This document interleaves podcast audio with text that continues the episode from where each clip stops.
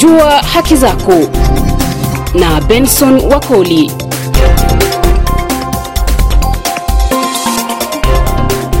Msikilizaji hujambo na karibu katika makala ya juma hili ya Jua Haki Zako, makala ambayo siku zote kuelimisha kuhusu haki zako tena za kimsingi. Katika makala leo, msikilizaji, tunaangazia haki za wanawake, ambapo kwa kiasi kidogo tutajikita katika haki za wanawake kutumia mitandao ya kijamii na baadaye kuangazia kiujumla haki za wanawake katika maswala mbalimbali. Kutusaidia kuangazia haki za wanawake katika matumizi ya mtandao ni wakili Elizabeth Jambi kutoka nchini Kenya, ambaye amekuwa mstari wa mbele kupigania haki za wanawake katika mtandao.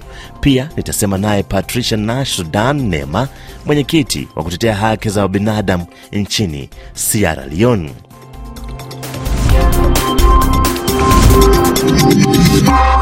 Karibu katika makala haya ilivyo ada. Jina langu ni Bwana Benson Wakoli, mtayarishi na msimulizi wa makala haya.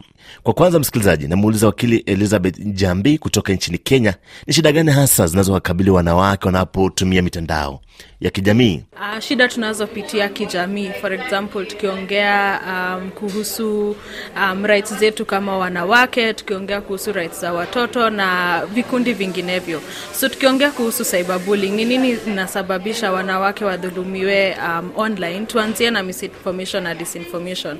Kama mwanamke nikuje niseme stori yangu ambayo ni ukweli, ambayo ni fact, lakini mtu mwingine hataki kujua kama ni stori yangu ama si ukweli, atakuja na preconceived notions ndio tunaziita, yaani yeye mwenyewe amejiamulia stori yangu si ya ukweli, na ataamua kusema mambo yengine yasiyo, na mtu mwingine ambaye atasoma kenye amesema ataenda na amini na ikue that is the narrative that has been changed around my story. Aya, kitu kingine nitaongelelea kuhusu ni we call them the big corporations ambazo zinafaa kufanya moderation ya vitu ambazo tunaongea online, si ndio? Nikiongea katika sitataja any platform, lakini nikiandika chochote ambacho naandika kwa hii platform, kuna mtu ambaye anafaa kuwa akiangalia ni nini, ni nini ambacho tunasema.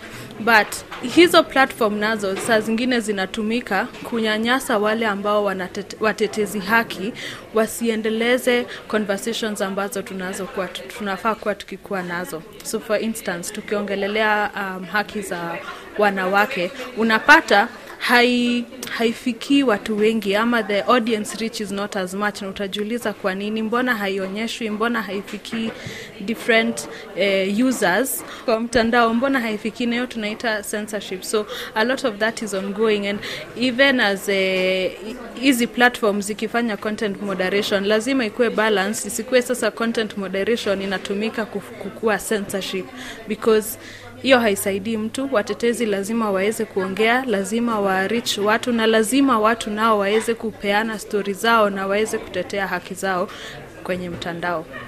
na pamekuwa na tetesi kwamba adui wa mwanamke ni mwanamke, maana wanawake wengi ambao wanapigania haki za binadamu kwa mtandao, hata wanaume hawarushie maneno, lakini wanawake wenzao ndio wanawarushia maneno.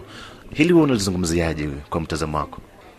Siwezi taka kuzungumz, kuzungumzia hiyo sana. Kitu nitauliza ni saa zingine katika mtandao mtu yeyote anaweza jipa jina na ajipe eh, jinsia katika mtandao, ama saa zingine akose kusema, si ndio? Wanawake wana, wanabishana. Kitu naweza sema ni kama wanawake tukuje pamoja, tusaidiane, kwa sababu masuala ambayo na shida ambazo tunapitia ni sisi wote tunazielewa, ni sisi ndio tunaelewa, so tusi, tusibishane, tusaidiane, tuinuane.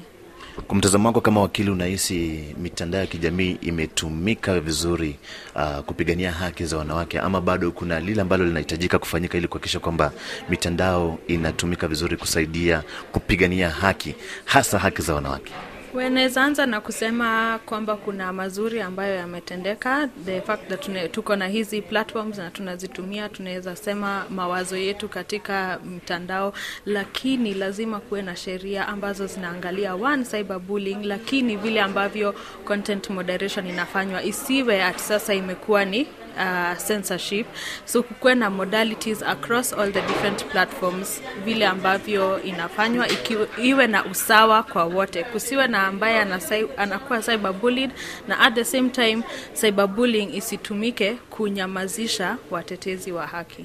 Kwenda mbele unahisi wanawake wanafanya vya kutosha uh, ili kupigania haki zao? Maana kwa kiasi kikubwa tumekuwa tunaona kwamba mikutano mingi ukienda kuhudhuria unapata wanaume ndio wengi wanawake mbona unahisi wameachwa nyuma kwa kiasi kikubwa wewe mtazamo wako ni upi Aa, natumai tumeona vile ambavyo wanawake wamejitokeza na wanawake wanafanya hii kazi. So wanawake wako na wanafanya hii kazi.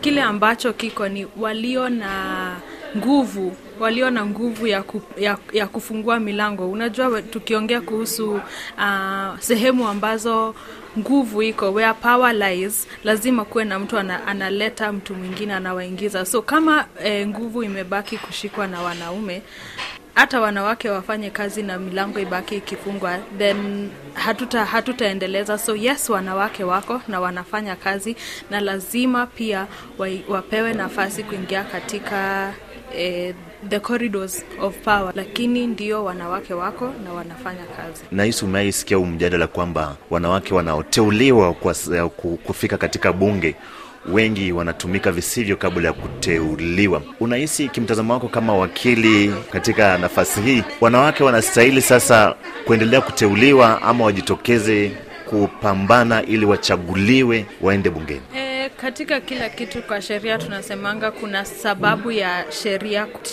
Sheria, inateuliwa ndio. Kuna sababu ya sheria kutungwa. So kuna sababu kwa nini kuna hiyo position si ndio kile ambacho tunafaa kurudi ni kazi yao ni kazi gani na inaendelezwa vipi kwenye ground. So siwezi sema itolewe. Ndio msimamo wa wakili Jambi kutoka nchini Kenya kuhusiana na maswala haya ya matumizi ya mitandao ya kijamii kwa wanawake. Msikilizaji, nam tupate mapumziko mafupi kabla ya kuendelea na makala haya ya Jua Haki Zako. Hii ni idhaa ya Kiswahili ya Radio France International.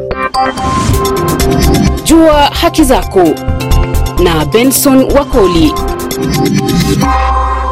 Nam, sasa msikilizaji, niseme naye Bi Patricia Nash Sudan Nema, mwenyekiti wa kutetea haki za binadamu kutoka nchini Sierra Leone. Hapa namuuliza ni vipi hali ya usawa wa kijinsia inaweza afikiwa katika bara letu la Afrika. transforming for gender equality which is the general theme kubadilisha kwa usawa wa kijinsia ndicho kitu cha ujumla kwa mambo yanayowakabili wanawake. Kitu cha msingi ni kwamba serikali zetu zinahitaji utashi wa kisiasa kufanikisha ajenda za wanawake. Hiki ni kitu cha maana. Nitumie nafasi hii kupongeza serikali ya Rwanda kwa kubuni nafasi kwa wanawake hasa kisiasa na nafasi zote ambazo wanawake wanaziongoza nchini humo.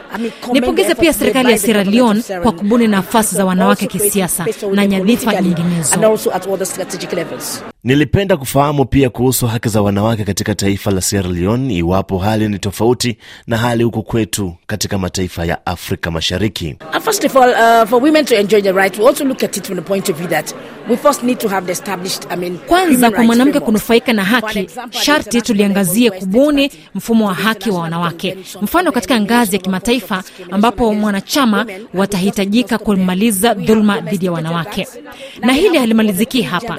Pia tumependekeza about sheria ya tatu ya usawa wa kijinsia ambazo zinaangazia dhuluma za kijinsia, ikiwa moja ni kusajiliwa kwa ndoa za kiasili pamoja na kifungu cha talaka. Kiukanda pia sisi pia ni wanachama wa azimio la Maputo ambalo ni azimio linaloangazia Afrika kuheshimu haki za binadamu na haki za wanaume wa Kiafrika, na kwa kiasi kikubwa naona serikali itekeleze azimio hizi. Hivi karibuni kuhusu suala la unyanyasaji wa kingono na dhuluma za kijinsia, kuna sheria ambayo imekuwa ikitumika tangu mwaka 2012 japo ilikuwa na vipenge tata. Mwaka 2019 tuliangazia upya na kuipa nguvu zaidi, na taasisi nyinginezo zimebuniwa kuipa nguvu sheria hiyo. Kama kamishona, nimekuwa katika magereza yote nchini Sierra Leone na nimeona sheria hii inafanya kazi. Natoa hongera kwa serikali kwa kutekeleza sheria hiyo.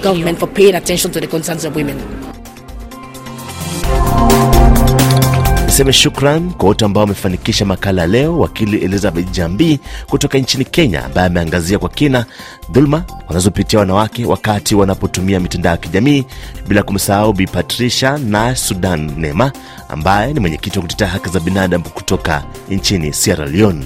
Jina langu mimi ni Bwana Benson Wakoli. Hadi makala yajayo juma lijalo ndani ya idhaa hii ya RFI Kiswahili. Kwa heri.